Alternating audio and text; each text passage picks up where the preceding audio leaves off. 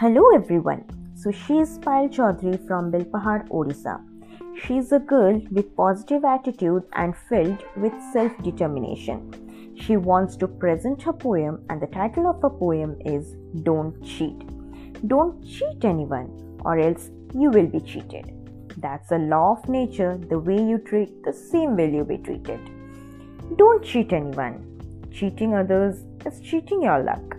If you are the reason to put barrier in others' career, then you will yourself get stuck. Don't cheat anyone. Is it what for you are here? Won't you feel yourself unique to spread good message everywhere? If not, then why not? Your life is worth to be priceless. Please waste not your intellect. Whether you cheat in exam hall or cheat in life, it's a total loss of yours. At last, you will be bribed. Cheating in any way is a form of self destruction. Why to be indulged in that when you are meant for self construction? Thank you.